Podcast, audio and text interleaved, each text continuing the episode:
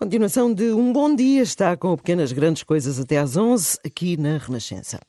Há pessoas que vale a pena conhecer, pessoas que parecem transportar consigo o segredo da paz e da alegria, pessoas que nos conquistam pelo seu sorriso.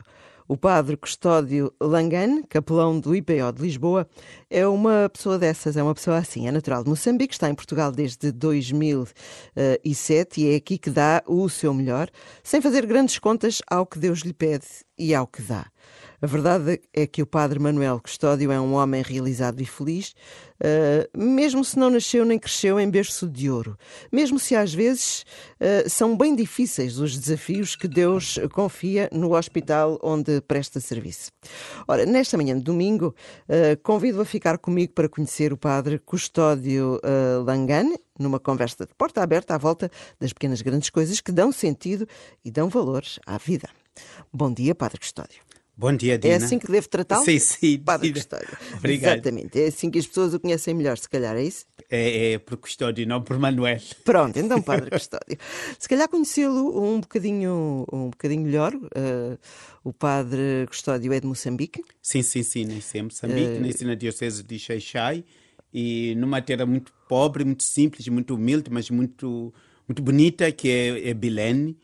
Quero também agradecer pela Renascença ter me convidado, porque eu ouço, ouço sempre ouço os testemunhos dos missionários, dos sacerdotes, e, e eu tenho crescido muito também com esses testemunhos. E quando calhou a minha vez, eu disse: ai, que, que bom eu também evangelizar com a minha vida, com a isso. minha maneira de ser e de estar. E estou muito feliz por estar cá. É para isso mesmo que o queremos aqui também, não só pela sua experiência atual como capelão uh, do IPO de Lisboa, mas também conhecendo um bocadinho o seu percurso. Eu sei que ficou sem mãe muito cedo, mas não foi por causa disso que não deixou de ter uh, pessoas que gostam de si e que foram fazendo da sua infância uma infância feliz. E, e fui sempre feliz, fui sempre feliz. A minha mãe morreu quando eu tinha dois anos mas à minha volta estava a minha avó, depois estavam as minhas tias, que são as minhas mães, e, e depois tiveram também os missionários do, da paróquia onde os meus pais estavam inseridos, e sempre cresci com muito amor e com muita alegria. E o que eu sou hoje, dou graças a Deus porque sou fruto daquilo que eu vivi. Eu hoje considero-me uma pessoa muito alegre, muito feliz, muito bem disposta. E, e, gosto de ser isto e gosto de transmitir isto. Eu, a minha maneira de evangelizar é realmente esta, com alegria, com um sorriso, com um abraço, com acolhimento, mas com aquilo que eu sou. Sou dou o que, o que, o que recebi e, e, é isto que me faz muito feliz na vida. Eh, como é que foi esta questão então dessa, dessa infância feliz? Já me disse num sítio pequeno, com pobre, eh, e como é que começou esta possibilidade de vir a ser padre? Nunca pensei, nunca imaginei, estava fora, como qualquer criança, não é? Não, eu fui uma criança igual a todas daquela minha aldeia e fomos fazer a iniciação de, cultural e tradicional daquele, daquela terra e fui iniciado, meu pai era pescador, e a minha iniciação era para seguir a profissão do meu pai. E, e, com outros mitos, que os pais eram agricultores, tipo, como nós estávamos à beira do mar, então muitos homens eram pescadores. E eu cresci nesse ambiente. Tive aquela sorte, como eu, eu disse a Dina, de ter também passado pela casa dos, dos missionários e ali aprendi a rezar. A minha avó, muitos dizem que foi, foi a mãe ou foi a avó que ensinou a rezar. Eu aprendi a rezar com os missionários e cresci com muito amor, com muito carinho, com, muito, com muita atenção. Isso foi bom para mim porque foi, foi me tornando uma pessoa mais, mais humana, mais atenta, mais disponível. O não me ter escondido o que eu sou a minha, a, a, minha identidade, isso também me ajudou. Então eu cresci com este sentido de querer dar. E, e este sentido de querer dar tornou-se em vocação. E esta vocação veio quando eu tinha 16 anos, quando hum, saí da casa dos meus pais e eu vivia no, em Xaixai e, e conheci os franciscanos. Eu ia à missa e, e, ali tinha um grupo de amigos. E tinha uma amiga que era uma amiga mais próxima de mim e que eu gostava de estar com ela, gostava de conversar com ela, gostava. Hum, alguém pode dizer que é namoro, ou, mas não era isso, era mesmo eu gostar de estar com ela. E ela disse: Olha, se quiser estar comigo mais tempo, vai-me à missa. Porque os meus pais já não iam à missa com, com a independência, os meus pais deixaram de frequentar, de praticar o, a, a vida cristã e, e a vivência cristã. E eu comecei, recomecei a ir com esta minha amiga. E, e eu sei que eu, a certo momento, eu já fazia coisas que ela não fazia. Eu, eu integrei-me no grupo dos jovens, eu integrei-me no grupo do, dos acólitos, e ela dizia: Ai, tu estás mais beato que eu. que ela que me levou para a igreja. Eu, eu sei que foi Deus que tocou. Foi, foi ela o canal de eu me encontrar com Jesus e me encontrar comigo mesmo. Porque quanto mais eu fui conhecendo a Deus, mais fui me descobrindo a mim e, e mais feliz eu me tornava. Porque eh, a, a, a, a igreja deu-me outra, outro sentido da vida, deu-me outra, outra maneira de ser e de estar, que, que me preenchia, que, que me dava paz, que me dava alegria. E eu, e eu estava sempre. E eu sei que o meu pai não queria que eu fosse à missa, mas ele fingia que não sabia que eu ia e, e o que é que o povo ia pensar, o que é que, então, o que, é que eu pensar Quando dele. decidiu ir para padre, como é que, como é que isso se resolveu? Que é, é o mais... meu pai disse-me logo, não, não, nunca sonhei que o meu filho fosse preso. Não vais. Foi, a resposta do meu pai foi logo essa. E eu disse, tá bem, pai, eu, eu obedeço, mas sempre fui fazendo as caminhadas da, do, do, dos encontros vocacionais. Eu sei que o meu pai soube, sempre soube que eu não que o meu caminho era este. Eu sei que sempre respeitou, não me apoiou, não me disse vai, não me deu assim um abraço logo, mas eu sei que ele sempre ele disse-me que ele sabia que o meu caminho era este. Muito isto preencheu-me, encheu-me de alegria quando ele me disse isto. A verdade é que depois acabou por trabalhar sempre, uh, enquanto sacerdote, em sítios onde esteve uh, junto de pessoas que precisavam de si. Ou seja, estou a falar na casa do Gaiato, se calhar que foi um primeiro impacto. Foi. E esteve uh, em várias casas do Gaiato, não é? e trabalhar com esses rapazes que se calhar precisavam de um pai, uma orientação, Sim. também deve ter Dina, sido. o que me apaixonou na casa do Gaiato, quando a primeira vez que eu conheci a Casa do Gato, primeiro quando o, o, o padre que nos desafiou, éramos o grupo, que fôssemos à Casa do Gaiato, a primeira reação minha foi: Padre David, eu não quero ir para a Casa do Gaiato. A minha resposta foi logo essa. Porque a Casa do Gaiato são, são rapazes que foram tirados da rua.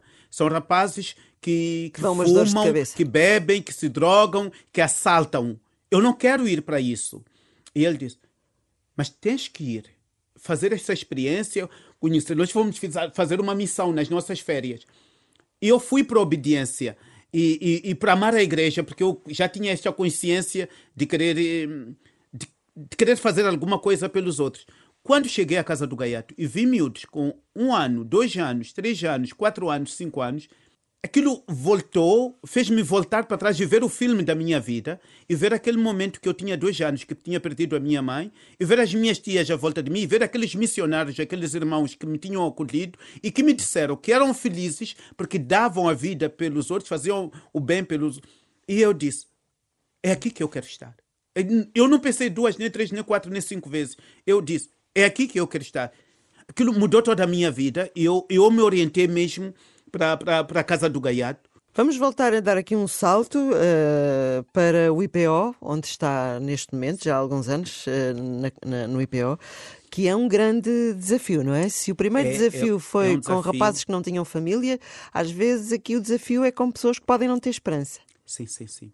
Eu, quando cheguei no IPO, primeira vez que eu entrei na enfermaria, a primeira enfermaria onde eu entrei foi na pediatria. Ui. E e cheguei e entrei e disse bom dia. E uma criança que estava lá no quarto disse: Ai, que sorriso tão bonito. Eu ia cheio de medo. Ia, ia todo a tremer. E quando aquela criança me disse aquilo, e a mãe acolheu-me, eu disse: Se o sorriso serve para aqui, então estou no lugar certo. Porque eu pensei: é um lugar onde há muito sofrimento, é um lugar onde há morte, é um lugar onde há falta de esperança muitas das vezes. E eu que me considero uma pessoa alegre, eu disse: o que é que eu, o que é que, o que, é que será que eu vou lá me anular? Será que eu vou? Então, quando eu descobri que as ferramentas que eu trago como pessoa humana e que, e que, e que fui cultivando-as ao longo do caminho e ao longo das vivências e experiências servem para ali, então eu fiquei muito feliz. Aquela criança ficou marcada, já não está cá, já partiu, mas aquelas palavras eu senti que foi o melhor acolhimento que eu tive. E hoje, o que eu admiro no IPO é que é um lugar, mesmo que seja um lugar onde se vive muito sofrimento, é um lugar onde se vive muito amor. Há muito amor pelas enfermeiras, pelos enfermeiros, pelos doentes, pelos médicos, pelos, para os doentes, pelos, pelos auxiliares. Os próprios doentes sentem-se em casa, sentem-se acolhidos. E isto alivia-lhes o, o, o, o peso da cruz. E a presença do sacerdote a, minha, a presença do sacerdote no IPO é, é, é uma experiência, é daquelas experiências riquíssimas. Mas a porque... questão que eu ia perguntar é assim: não há pessoas que se revoltam com Deus que estão naquele sítio? Ah, ah já encontrei muitas. Ou pelo contrário, é um caminho, que se aproximam. É um caminho. A primeira reação, muitas das vezes, das pessoas, quando, quando têm o diagnóstico, muitas das pessoas, a primeira reação é essa, principalmente as pessoas cristãs. Porque eu? O que é que eu fiz a Deus para merecer isto? E, e a presença do sacerdote, é aquilo que eu ia dizer a Dina, é essa. É ajudar as pessoas a fazer este caminho de entender e compreender que Deus ama e que podem, no sofrimento e na doença, testemunhar o verdadeiro amor de Deus. Um dos doentes que eu que me marcou muito no IPO foi o Miguel. O Miguel vai, esteve internado, estava no, nos cuidados intensivos e pediu a presença do capelão. Eu não conhecia de nenhum sítio. E eu cheguei, o, os cuidados intensivos é um lugar mesmo muito difícil. E eu cheguei e fui acolhido com um sorriso do Miguel. E eu dei a comunhão ao Miguel. Só aquele sorriso encheu-me. Eu que ia para acolher o Miguel, acolher o Miguel, o Miguel que me acolheu a mim. E, e, e depois de, da comunhão e tudo, tivemos uma conversa. E ele disse-me isto, Padre Custódio, eu associo a minha doença e o meu sofrimento à paixão de Cristo. E com aquelas palavras, e com a sua estadia ali, o, Miguel evangelizou os outros doentes que lá estavam, as enfermeiras. Hoje tenho tenho enfermeiras que vão à missa e os doentes evangelizam. Os doentes, com seu testemunho de vida, com, com, com as suas partilhas, com as suas vivências, são um rico testemunho uns para com os outros. E também para, para, para com os profissionais de saúde. E principalmente neste tempo de pandemia, foi com que os doentes não têm visitas, não têm as visitas dos familiares. Ali criou-se um ambiente de família que eu não, não sei te explicar, Dina, só se vive. Como se, há coisas que não se explicam, só se vive. Vive-se um, um, um, ambiente de amor muito forte no IPO. Estamos eh, já no final desta nossa conversa. Qual é que acha que é o Ai, próximo que desafio? Que... Qual é o próximo desafio que acha que Deus tem guardado para si? Dina, depois de eu estar no IPO, eu acho que já não há mais nenhum desafio que Deus possa ter guardado. Eu acho que Deus, Deus sempre foi fazendo uma caminhada muito bonita comigo. Deus sempre esteve presente. Em todos os momentos onde eu estive, quando eu estive na casa do gato, sempre senti a presença de Deus, porque eu não tinha nenhuma preparação para estar a, a, acompanhar aqueles rapazes. Estou a falar de África, principalmente, onde muitos deles presenciaram a morte dos seus próprios familiares, que são órfãos. De, em caso de Maputo, que foram. O Padre Zé Maria foi buscá-los no, no, no, lixo do mercado de Maputo. E eu não tinha preparação, tinha preparação na área da teologia e toda acadêmica, mas preparação humana, verdadeiramente humana e psicológica, pedagógica. Para... Eu fui à Casa do Gato, foi uma escola de vida para mim. É claro que eu cometi muitos erros, porque para quem era padre novo, quando fui para a Casa do Gato com, com 28, 28, 29 anos, claro que eu não tinha maturidade suficiente que tenho hoje. Tive que tirar a bata da casa do gaiato de África e pôr uma bata da casa, das casas do, do gaiato de Portugal. E o sair da casa, das casas do gaiato e, e ser eh, coadjutor nas paróquias de Loures e de Sintra, e depois tirar esta bata e usar a bata de pároco nas paróquias da Igreja Nova, Alcaínça e Chileiros, depois despir esta bata para usar a bata de capelão do, do IPO, isto tudo foram surpresas que Deus foi, foram desafios que Deus foi me colocando. Mas eu acredito que isto tudo foi por amor. Quanto mais Deus me pede, exige de mim, mais amor pede de mim e eu sinto que mais amor vou dando e mais amor tenho para dar. E, e acho que o Evangelho que diz a quem tanto se deu, tanto se pede, é isto que eu estou a viver. Eu tenho tanto, tanto, tanto amor de Deus e eu sinto que Deus me pede tanto, tanto, tanto e eu sinto que tenho tanto, tanto, tanto, tanto para dar.